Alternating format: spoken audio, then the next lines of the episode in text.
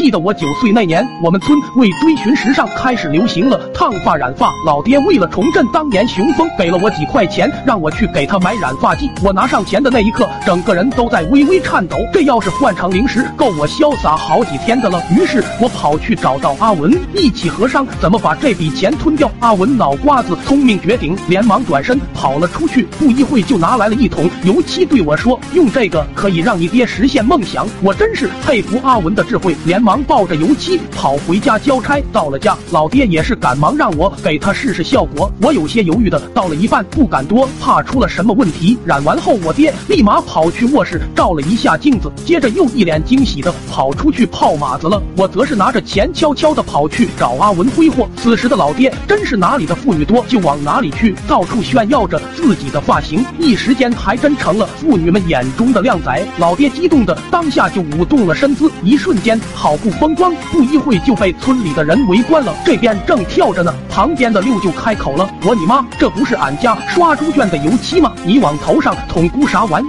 此话一出，周围瞬间安静了下来，大家都用一种看二逼的眼神盯着我爹。六舅也是怕浪费，上前拉着我爹就往自家走去，硬是扯着我爹的脑瓜子，在他们家猪圈墙上蹭了半下午。后来那天晚上，我爹也是抽了我大半宿，要不是我及时装死，估计我爹能抽到第二天下午。可这是没过几天，老爹又想染发，给了我几块，说让我再去买。买前还再三叮嘱我别再整幺蛾子，否则就卸我腿。我真的是怕了，拿了钱就乖乖跑了出去。但在途中又遇到了阿文，他问我干啥去，我把事情给他一说，他两眼又放光了。但这次说什么我也不同意。阿文不甘心的又回去抱了桶胶状物给我，说这就是染发剂。我望着浓稠的胶状物，确认了不是油漆后，天真的又把钱和他对半分了。交易完成后，我抱着这东西回到家，老爹看了一下，没起疑惑，又让我给他染发试试效果。我把罐里的东西全倒在老爹头上，双手抓匀，拌饭一样的搅和在一起。没一会，爹的头皮开始变得发硬，而我的手掌也渐渐的粘在了老爹头上。这时老爹才意识到了不对劲，想让我撒手，才发现已经晚了，气得我爹一巴掌朝我扇来，我倒飞出去，没想到爹也跟我一起飞了过来，我爹顿时气炸，